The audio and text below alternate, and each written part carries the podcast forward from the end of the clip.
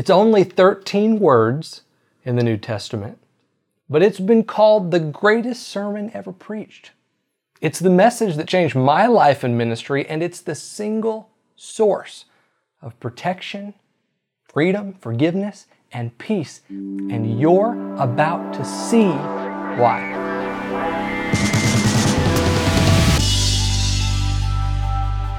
This is the Shut Up Devil Show, and I am Kyle Winkler, author of the book Shut Up Devil, creator of the Shut Up Devil app. I'm all about shutting down the lies and struggles that keep you from thriving in God's design for your life, and I'm here to do it every single week with a live online audience. I'd love for you to join me live on Thursdays at 8 p.m. Central at kylewinkler.org slash live. It was almost a decade ago, January 2013. I was just four months from graduating seminary. It was barely a month since I stepped down from my leadership position in another ministry to step out into my own. For at least a couple years up to that point, I had dabbled into interviewing guests who had powerful stories of healing and deliverance.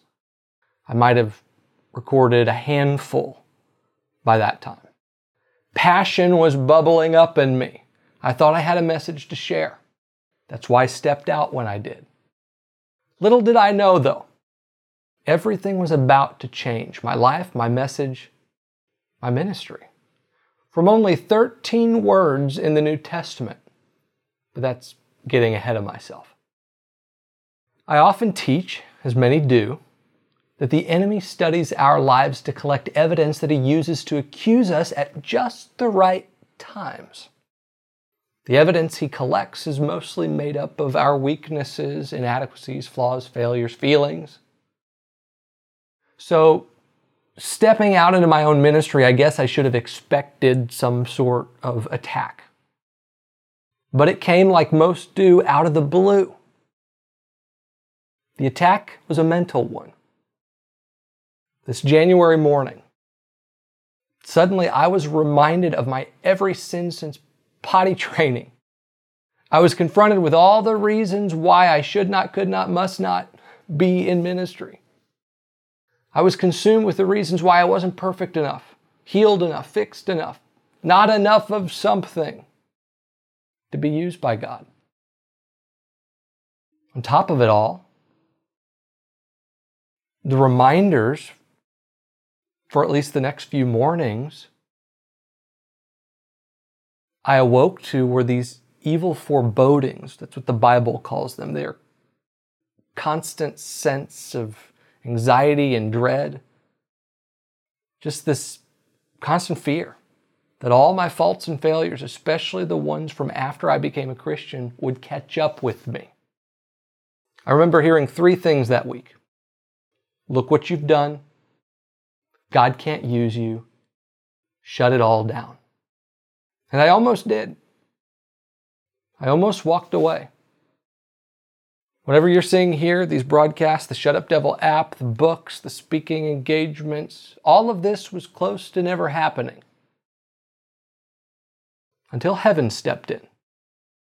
In the most unassuming way at first. Remember how I said I was hosting interviews with people? Well, the week of this attack, I was reading a book to prepare for an interview. And this book contained a scripture that I had heard plenty times before, since childhood, really. A scripture that I had read many times before. It was a familiar one. Probably going to be familiar to you too. So let me take you there. It's in John's Gospel, chapter 1, verse 29. And it's John the Baptist, as he first lays eyes on Jesus, the one he labored to prepare the way for for so many years. It says, The next day John saw Jesus coming toward him and said, Behold, the Lamb of God who takes away the sin of the world. Thirteen words there. 13 words that whether John knew it or not, described what was about to turn the world upside down. These 13 words are what famous 19th century preacher Charles Spurgeon, you know him? Very popular in the 1800s. Those 13 words are what he called the greatest sermon ever preached. These 13 words, when I saw them with fresh eyes, turned my world upside down. I'll get to that. I'll get to what I saw. I'll get to what it did. But these 13 words have the power to turn your world upside down too, if you'll really take in the significance of what they mean. That's why I'm teaching this message. Not just to tell you my story, but so that his story might change your story. To help with that, we're going to unpack the verse, break it up into a couple words or phrases here from John's announcement. Then I'm going to put it all together to show you what it means for you. And I just can't overestimate how huge this is if you'll really get it. So we'll start with the Lamb of God.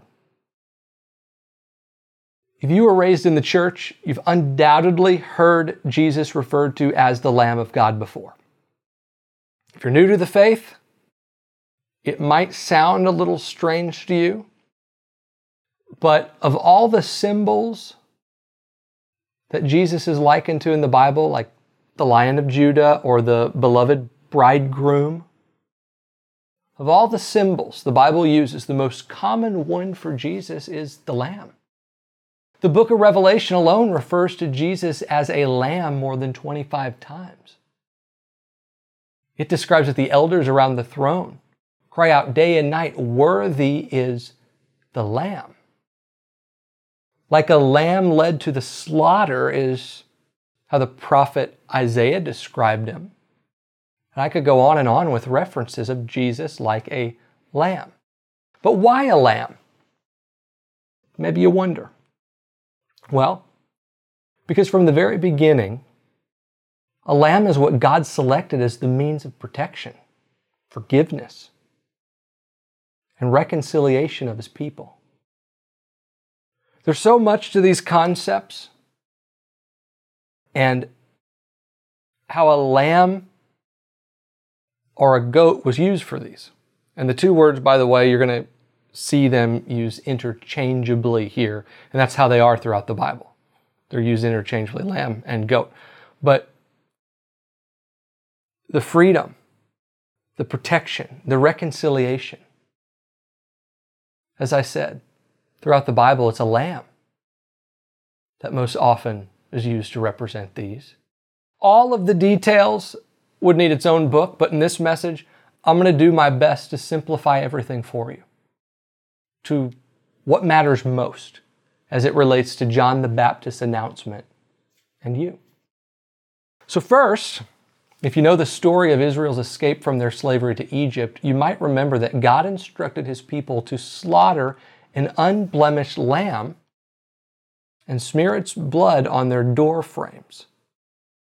Later that night, as the Lord was putting the Egyptians into chaos, God's people were to take the lamb's blood, put it on the door frames so that it would be a marker that the Lord would see to pass over that family and protect them.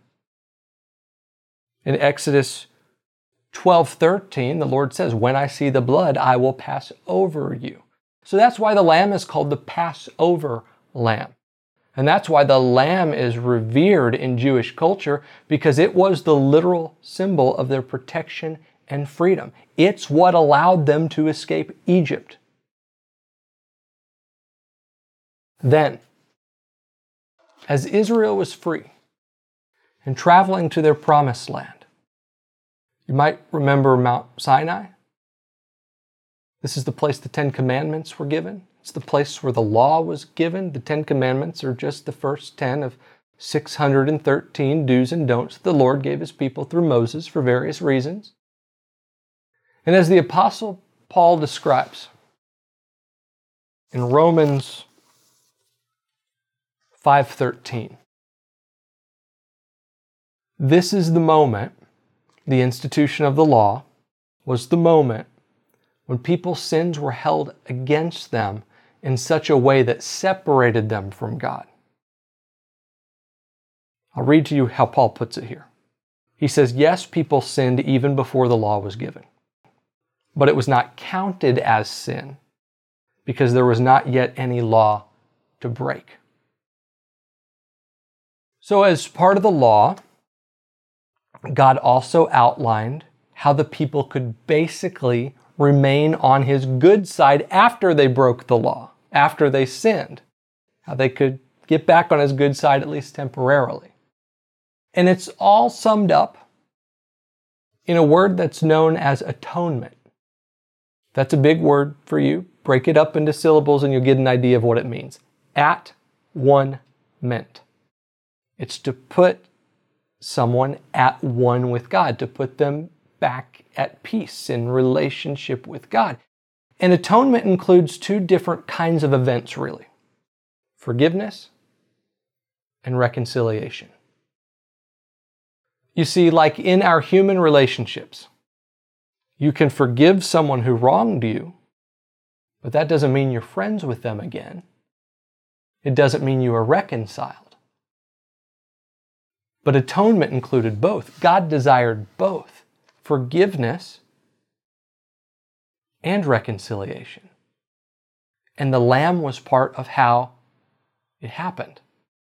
I'm going to breeze over a lot here to get you to what John the Baptist was illustrating. In Exodus 20, the law is giving starting with the Ten Commandments. And the law continues there, chapter after chapter after chapter. It's not the most fun read, but it details what to do and what not to do for all kinds of circumstances. And as I said, it also detailed what to do to make up for breaking the commandments, which were daily animal offerings that were always a part of it. But John the Baptist's announcement of Behold the Lamb was calling to mind a particular day, which the original readers, Jewish readers, would have profoundly understood as they read John's Gospel.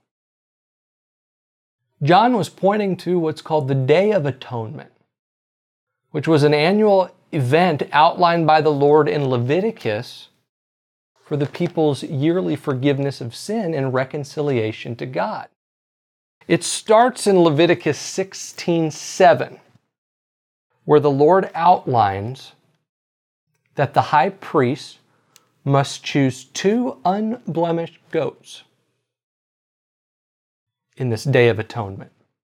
One of the goats was to be used as an offering for the Lord. Its blood would be sprinkled as a sin offering. But here's where it gets even more interesting. The second goat, what's often called the scapegoat, they would symbolically put all the sins of the people on it and then let it loose into the wilderness for it to take the sins away where it would never be seen again. So, to simplify this for you, the sacrifice goat appeased God. It was the sacrifice, the work, the blood that basically covered for their sins so that they could be good with God. The scapegoat was essentially then God signed back to the people that the sins over that last year were forgiven. And that those last year's sins were now taken far from them, never to be brought back up again. Now, I know I just covered a lot of theology there, but here's the gist. To God's people, an unblemished lamb was the symbol of their protection, the symbol of their freedom, the symbol of the forgiveness of their sins, and the symbol of their peace with God. So you can see why the Lamb is such a huge deal. So, John the Baptist's exclamation, Behold the Lamb of God, is far more rich than perhaps we in our modern culture can fully comprehend. But at its basics, John's saying, Behold your protector, behold your deliverer, behold the one who came to establish peace with God, behold the Lamb who God is about to place our sins upon, who will take them away. He's saying, People, the day of atonement is almost here, the one that will end all need for future days of atonement. But John the Baptist goes on even further. He doesn't say, Behold the Lamb who takes away the sins of the Jews or the sin of Israel. He says, Behold the Lamb of God who takes away the sin of the world. And this too could be its own message. There's so much in this. But in those 13 words, John announced the message of all messages that Jesus was the divine scapegoat for the world, Jews and Gentiles, all flesh, just as it was prophesied so many years before. Jesus had come to take away the sin, end its power to separate people from God, and forever satisfy God's wrath against it. I mean, get the picture here. Every vile, rotten, and wrong thing, all the murder, every perversion, the worst things that you can imagine. John declared that Jesus would soon be sacrificed to forgive, and that they all would be placed on Jesus' unblemished self for him to take away, so that God remembers them no more and holds them against people no more. Now, I'm not saying that this means everyone is saved. This isn't universalism. But it does mean that God is not mad anymore. Behold the Lamb of God who takes away the sin of the world. For me, for so many years, I sat in church and I heard that said week after week. It was part of the liturgical tradition I was raised in. Now, of course, when I was a child, I didn't have the capacity or ability or the tools or anything to understand everything that I just described to you. And really, even after my born again experience at 16 years old and for the next decade practically, I didn't know what I'm showing you here until that morning. Barely one month into my own ministry, when the devil had brought up my every sin and insinuated all the consequences for them, and that I still somehow had to pay for them. So much that I thought I couldn't be used by God, so much that I almost walked away from ministry.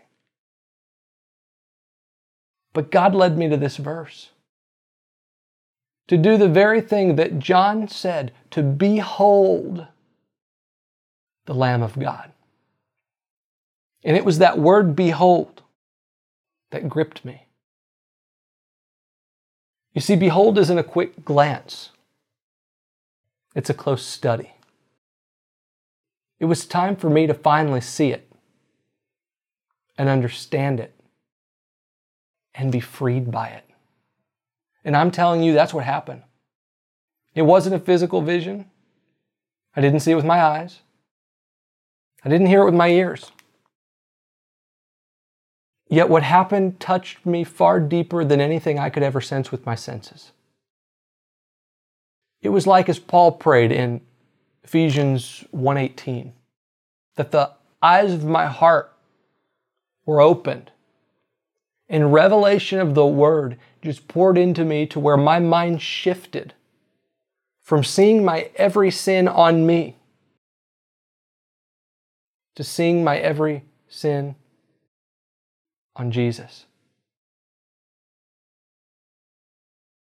And as I beheld him as the Lamb, it was as if I was at the foot of the cross, experiencing what the prophet Isaiah meant when he said in Isaiah 53 5 that by his bruises, by his wounds, we are healed.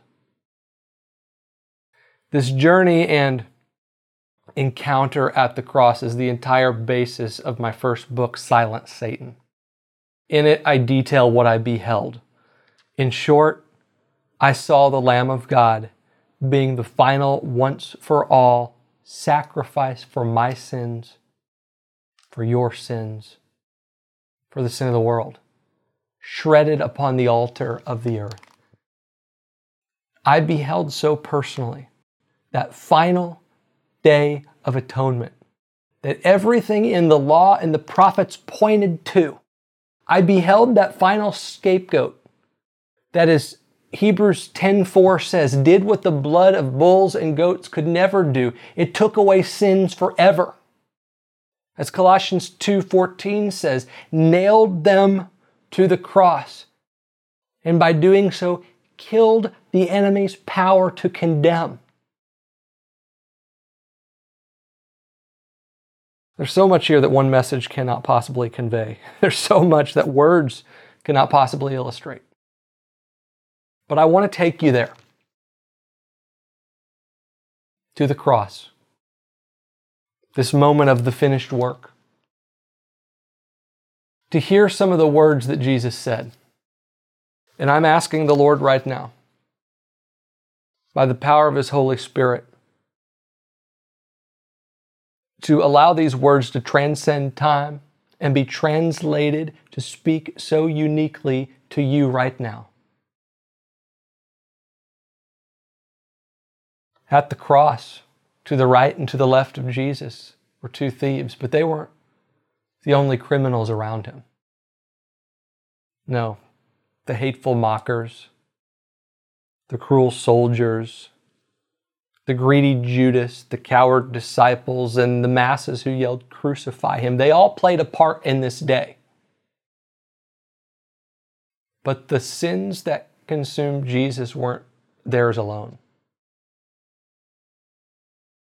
Those bruises were made for future sins too, for yours and mine. As John said, for the world's. If there was ever a moment for God to be angry at people, this would have been it. If there was ever a moment for him to obliterate the masses, this would have been it. But instead, all his wrath against sin wasn't directed to the people that deserved it, it was directed to his son who agreed to endure it out of love for the people who put him there. And then he said from the cross one of the most amazing things ever. Luke 23 34. Jesus said, Father, forgive them, for they do not know what they are doing. I could put my name in there. I could put your name in there. And actually, I encourage you to do it to really hear him cry out for you.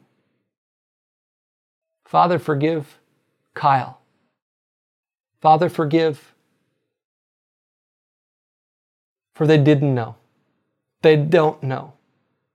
What they did, are doing, will do. If you ever wanted a definition of grace, this is it as Jesus was suffering the most brutal execution ever for things he did not do, he declared, Father, don't hold their ignorance against them. Don't punish them for their guilt, not for things now or in the future. I take it all upon me in order that they may live. Friends, hear me.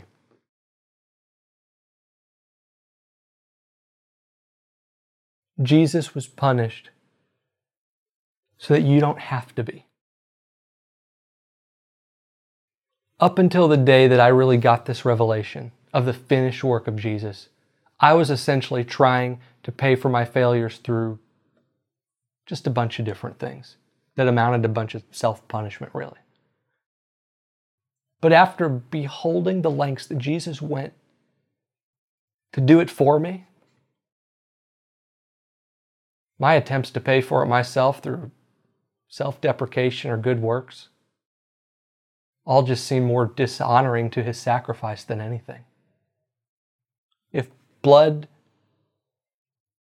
of bulls and goats, as Hebrews says, couldn't do it, my best works weren't going to pay for anything.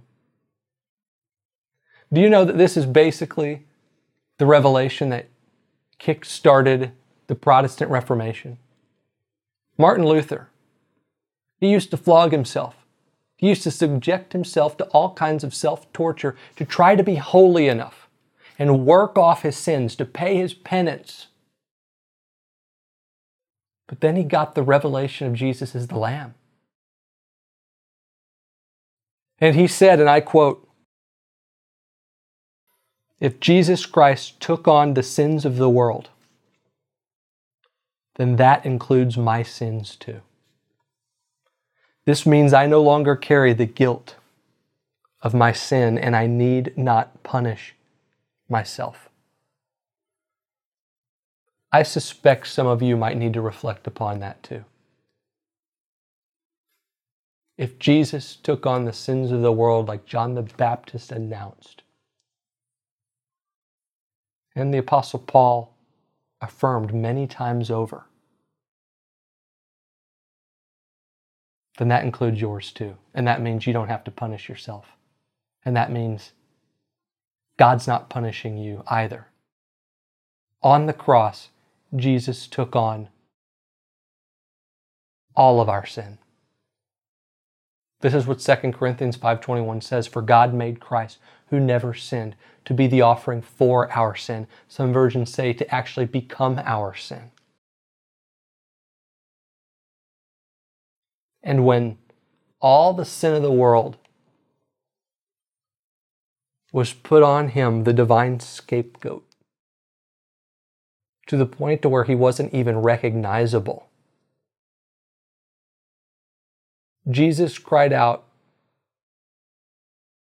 three final words. Words that I never really understood until I beheld him as the Lamb. Jesus said, tetelestai, which means it is finished. The day of atonement was done. The day. Never needing repeated. Why? Because the ultimate offering for reconciliation was made. The ultimate sacrifice for forgiveness was complete, and it did what no animal sacrifice could do. It made those who would accept it righteous. 2 Corinthians 5:21 continues, "For God made Christ, who never sinned, to be the offering for our sin, so that we could be made right with God through Christ." It was the divine exchange. He became our sin, and He gave us His sinlessness, His righteousness. The moment of the cross was not a mere covering of sin like all the animal sacrifices temporarily accomplished before. It wasn't just an act of putting the last year's sins on a scapegoat and sending it off into the wilderness. No, it was the ultimate act of placing the sins of the world, past, present, future, on the Lamb of God who took them away, crucified them, killed them for good. And therefore would give you his righteousness, putting you who believe at peace with God forever. If you have never believed, if you're listening or watching and you've never believed, you can believe right now. You just have to pray, God, I believe Jesus is your son. I believe he died to forgive my sins. so that I am made right with you. If you're just now believing or you've been a believer for years, I want you to hear Jesus declare over you It is finished. And because it is finished, God is not mad at you, nor will He ever be. He is not counting your sins against you anymore. You are not still awaiting punishment. There's nothing that can disqualify you from being used by God. There's nothing you have to prove to Him to be used by Him either.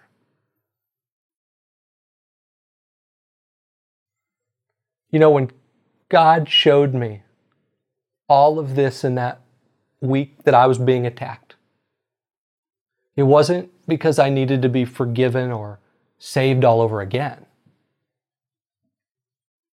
It was because, in order to do what I'm doing today, in order to fulfill the call of God in my life, I needed to finally understand the significance of the cross was that I was forgiven once and for all, whether I feel like it or not.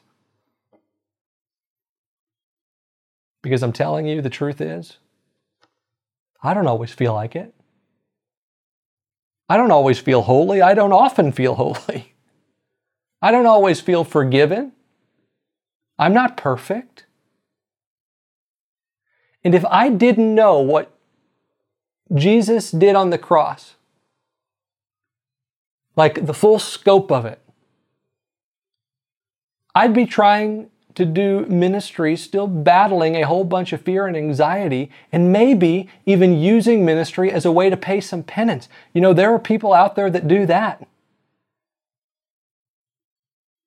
They got into ministry because they think that it's their way of working off what they did in the past. And you help very few people that way because really all you're doing is ministering to yourself. I know some of you are feeling this same way. Some of you are wrestling accusations and regrets of things from this morning, yesterday, a decade ago. Some of you are wrestling things about yourself that you've tried so hard to change but can't change, and you're wondering, can God love someone like me? You don't feel holy. You don't feel forgiven. You still feel dirty. Well, like I said, you will feel that way from time to time, first because you're human and are imperfect, but also because there is an enemy whose role is to remind you of your imperfections and make you feel dirty. But let me leave you with one last revelation about the Lamb. In the Old Testament, when the people presented their sacrifice to the Lord for the forgiveness of their sin, they brought their sacrifice to the priest. The priest did not inspect the man. He didn't evaluate and analyze and say, okay, let's dissect your life and see if you are, in fact, worthy enough for this sacrifice to even count. The priest didn't inspect the man, he inspected the lamb. The lamb had to be up to the standard. That's what mattered most. And let me tell you, friend, today, as you watch or listen even now, God is not inspecting you to see if you are worthy enough. No. He looks at the Lamb who you have placed your faith in. And I have great news. Jesus, the Lamb of God, met God's standard for the forgiveness of your sins, which as Hebrews 10:12 says, is good for all time. And that's why the elders around the throne of God continue to sing. And we should join them. Worthy is the Lamb. Friend, this revelation of Jesus' finished work changed my ministry, changed everything. As I said at the beginning, I went into ministry thinking I had one message, and I came out of this experience with God's message. And I'm as passionate about it today as I ever was. As a matter of fact, This was a difficult message to prepare for because I'm that passionate. There's just so much in me that it's sometimes hard to organize it all. But it is the gospel. And there's so much more that I could say. And I do in the book that I wrote that chronicles this revelation. It's the first book I wrote. It's titled Silence Satan Shutting Down the Enemy's Attacks, Threats, Lies, and Accusations. And I know that the title sounds similar to my newest book, Shut Up Devil, but I assure you it's a very different book. This one is the start of it all.